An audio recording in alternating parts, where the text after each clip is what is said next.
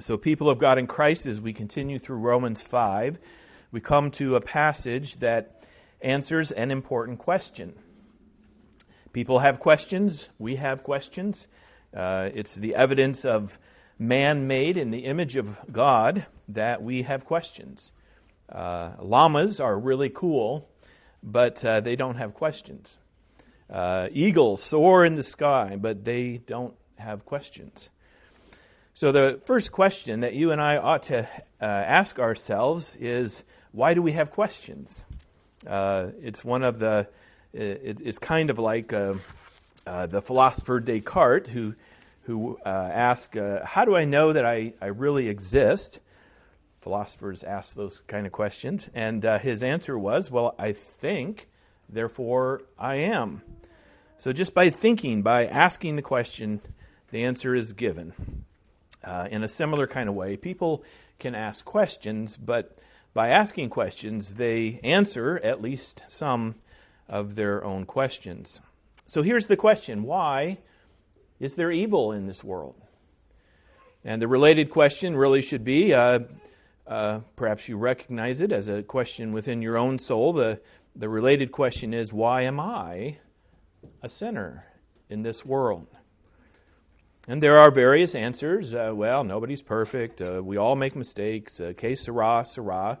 Um, or uh, it's an imperfect world. It just is. Uh, once again, we all we all make mistakes.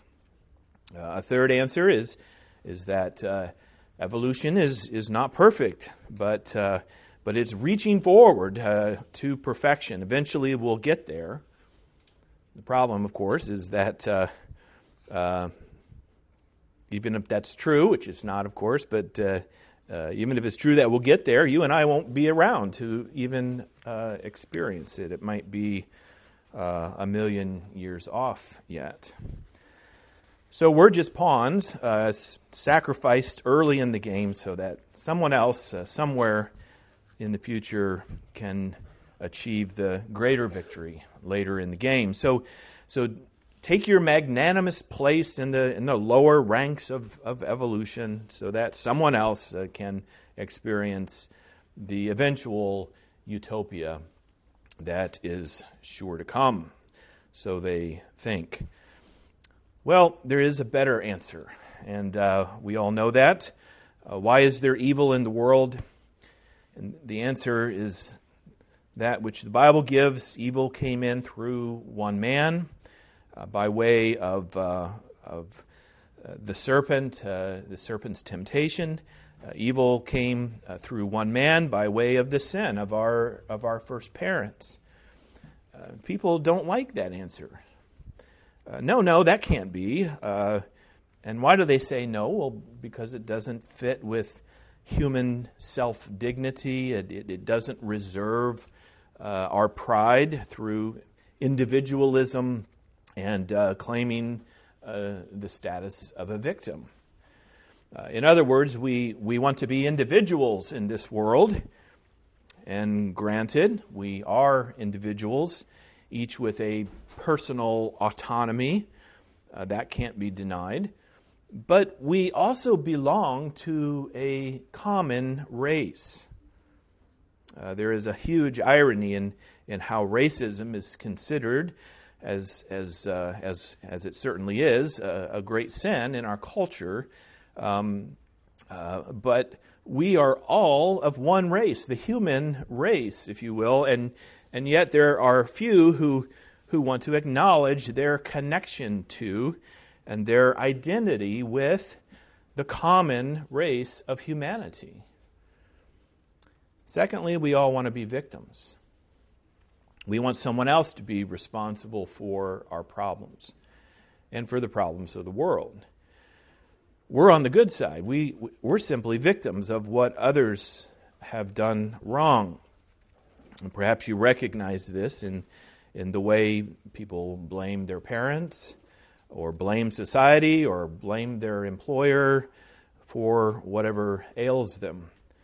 The temptation is before us to blame someone else.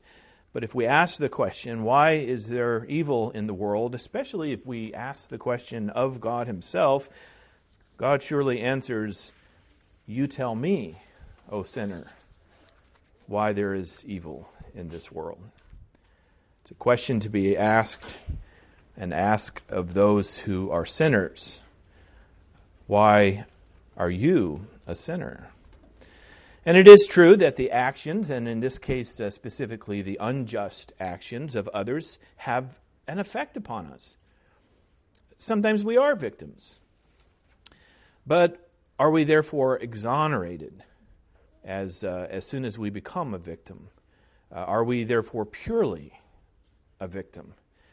Uh, there is an old adage, it is uh, perhaps uh, most often associated with strife within marriage, but it's the, uh, the saying there are always two sides to every story.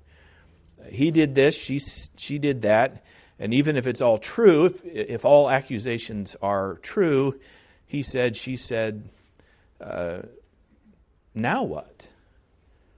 Nobody, absolutely nobody, is a pure victim in this world. We all contribute to the world's conflict. We all participate in the strife and the suffering of this present evil age. The doctrine, the teaching of God's Word that we are getting at here is original sin. And this is the first point of uh, this sermon original sin, because as we come to Romans 5, verse 12, we, we come to these words Therefore, just as sin came into the world through one man, and death through sin, and so death spread to all men because all sinned. Now, if Paul had had an editor, or even worse, an English teacher, um, evaluating his writing, he, uh, he would lose points here uh, because it's a, it's a sentence fragment. Uh, he doesn't finish his sentence. Therefore, just as sin came into the world, uh, through one man and death through sin, and so death spread to all men because all sinned. He will complete his sentence in, in due time, in fact, in, in verse 18. But in the meantime, he, he has made a point that needs to be heard. Sin came into the world through one man, and death through sin, and so death spread to all men because all sinned. First, sin came into the world. This is important for remembering that God did not create a world where sin was present. This keeps us from saying, well, nobody is perfect, as if nobody should be expected to ever be perfect. The teaching of God's Word is that God is not the author of sin. He did not create man as an imperfect creature. In fact, it's worth arguing that man was the only creature created by God who was created perfect. Our confessions summarize the teaching of God's Word, Westminster Larger Catechism, uh, question and answer 17, that God created man after his own image in knowledge, righteousness, and holiness, having the law of God written in their hearts and power to fulfill it. So, first, we, we need to hear the truth that sin came into the world. Further, sin came into the world through one man. This is where the doctrine of original sin becomes uh, what I would argue is the most difficult teaching of God's Word. Uh, the most difficult teaching of God's word is that you became a sinner by way of your father's sin. He became a sinner. He made the choice for himself and for you long before you ever existed. How can that be fair? How many people have have said, "Wait, what? I uh, I wasn't there. I, I I didn't have the choice to disobey. Why am I held responsible for what Father Adam and Mother Eve did?" It's not a bad question. It's it's just that we don't like the answer. The answer is that Adam was our father. Each of us were were each of us was in him quite literally, in him when he sinned and became a sinner. Understandably, it, it offends our sense of individuality. And again, we are individuals. Your sins are not my sins, and mercy of mercies, my sins are not your sins. But we are also, all of us, members of mankind. Father Adam was our father, our head, uh, our paterfamilias, uh, so that God Himself is not interested in entertaining our excuses and our claims to individuality. If we aren't convinced, and notice that I said uh, convinced and not convicted, because the first thing that needs to happen is we become convinced that this is indeed what God is teaching in His Word. But the next step is to be convicted, to be convinced to the point of pleading guilty before God as the judge. But if we aren't convinced, then, then we need to hear the rest of verse 12. It's, it's, uh, it's one of the most pregnant verses of all Scripture. Therefore, just as sin came into the world through one man, and death through sin, and so death spread to all men because all sinned. The verb tense is important there. It doesn't say that sin came into the world through one man so that all would sin, but that all did sin when the one man sinned. Again, we were, we were in him. In, in a very re, real sense, we were him.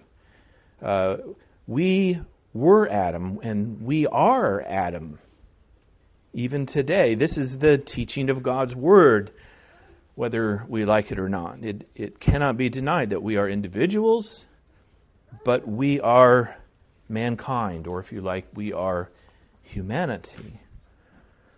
So here's the reason. Here's the reason to like this teaching and even to love it. We want to be individuals and individuals only with no connection to any other human being some might want to have no connection even to their parents, and maybe for good reason. But we can't do that. We, we are all born of another, we are all begotten. Uh, but the teaching of the Apostle Paul is that salvation comes to us in the same way that sin comes to us. Sin comes to us as we are begotten of Adam salvation becomes ours. Salvation comes to us as we are begotten of Christ.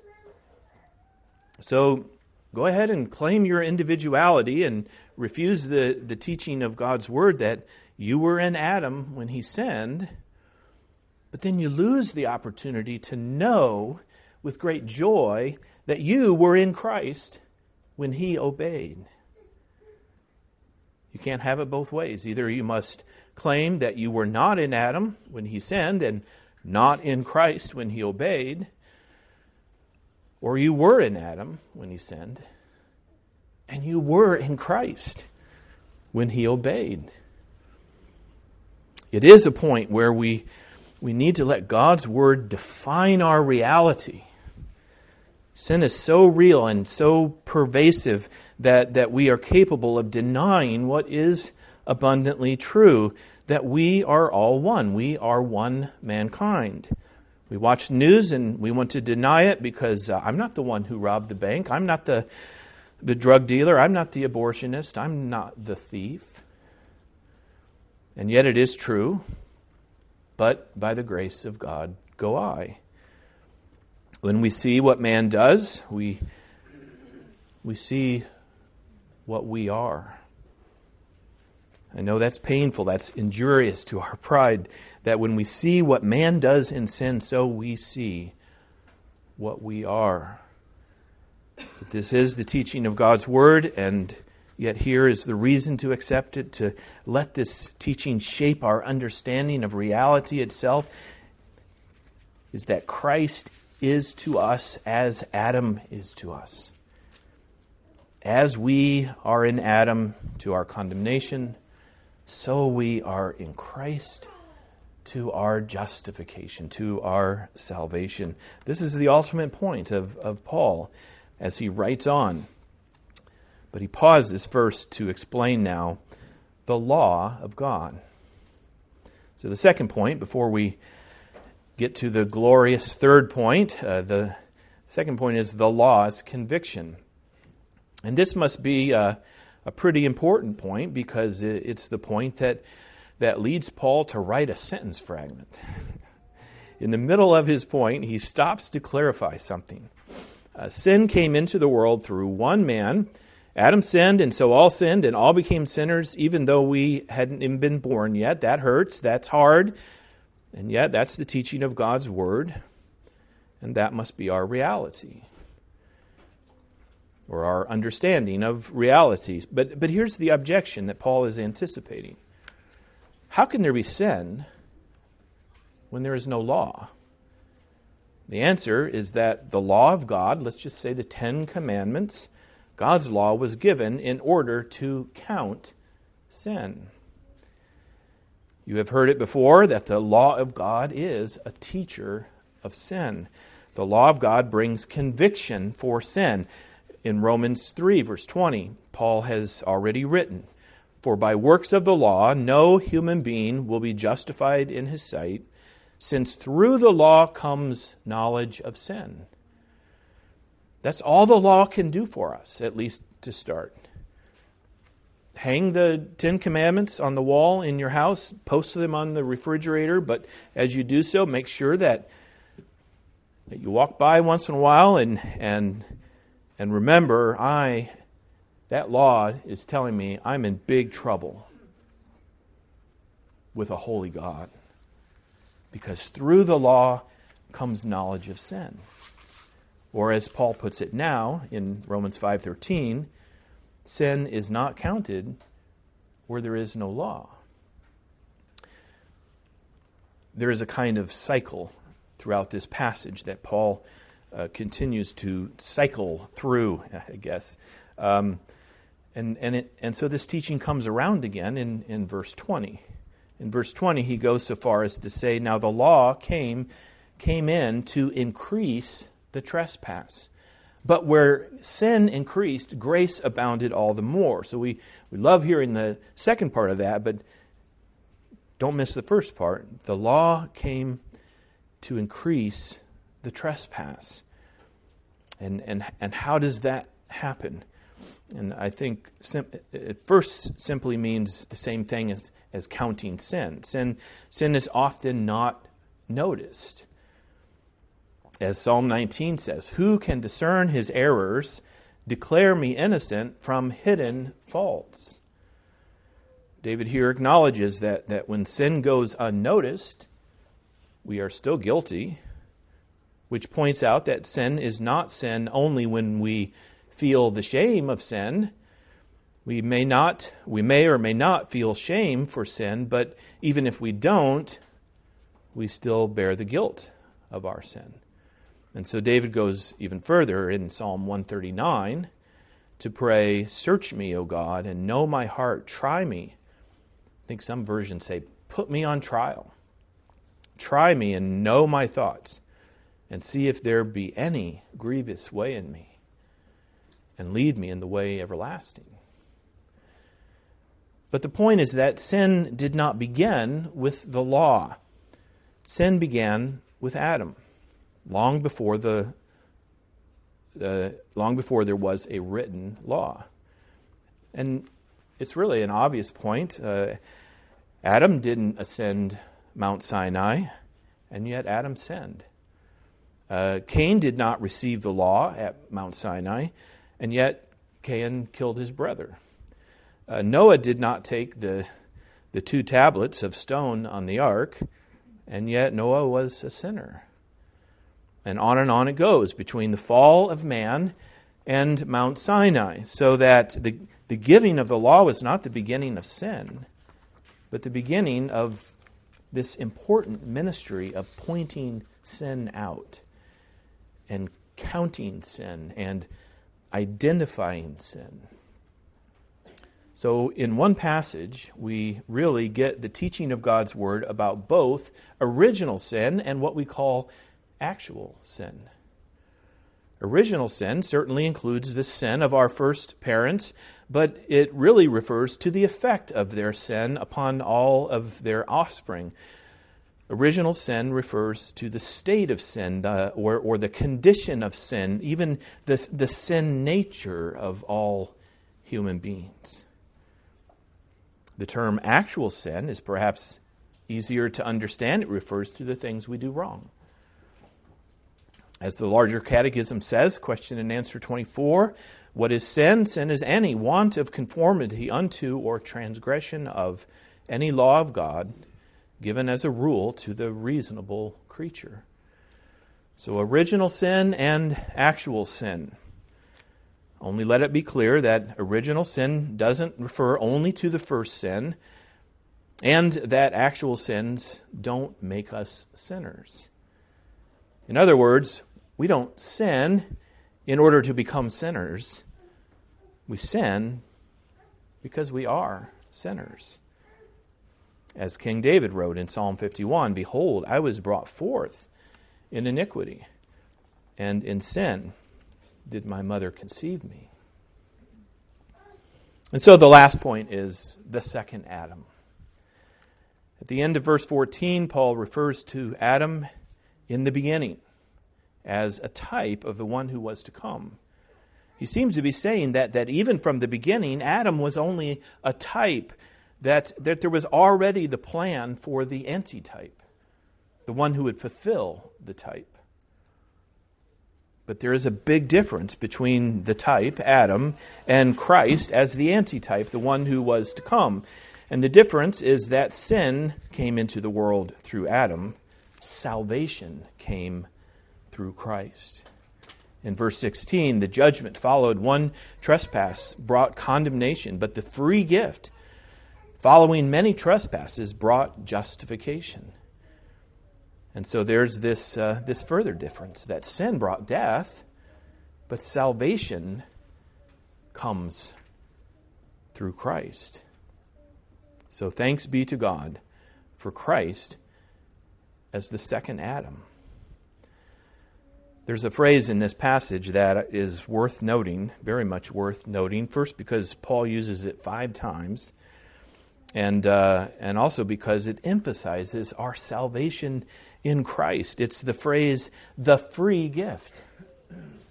In verse 15, but the free gift is not like the trespass.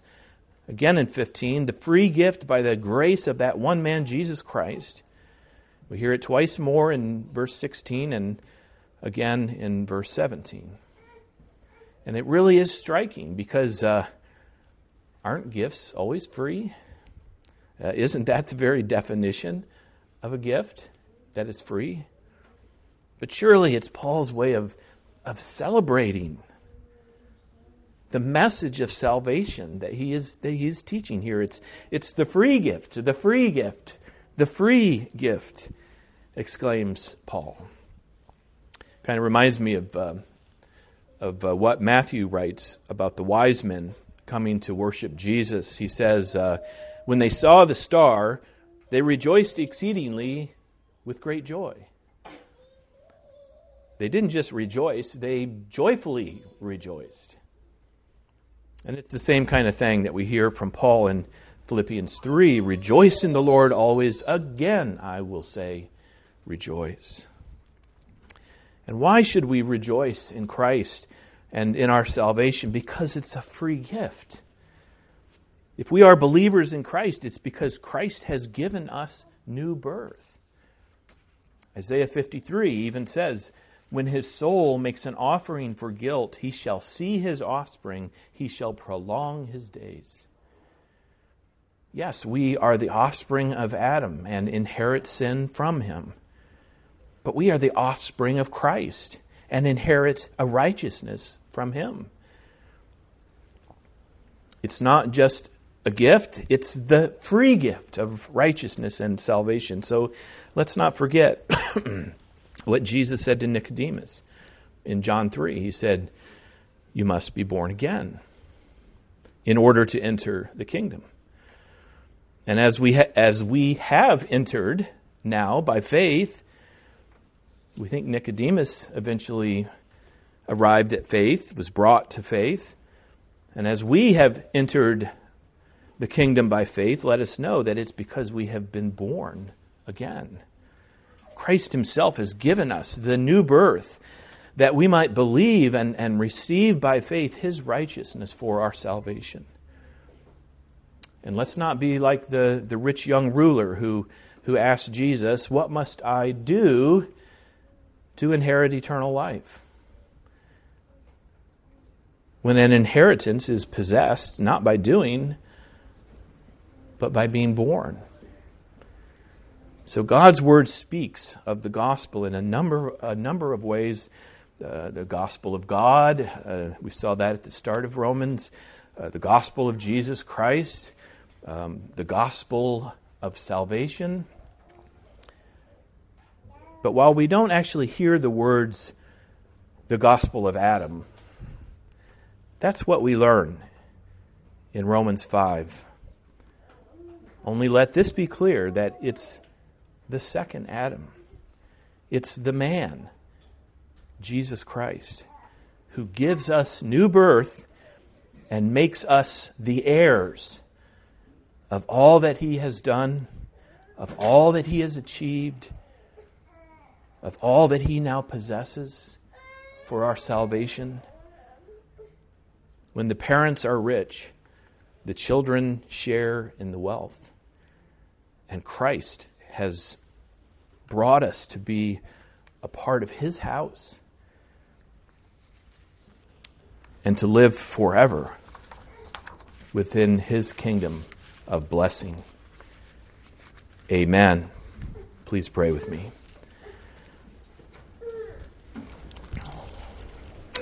How glorious it is to hear more of our salvation and to know how, how final we are and how free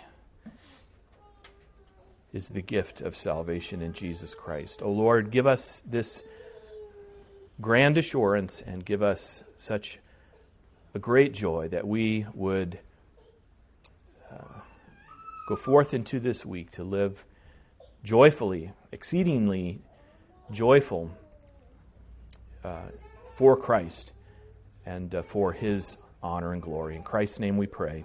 Amen.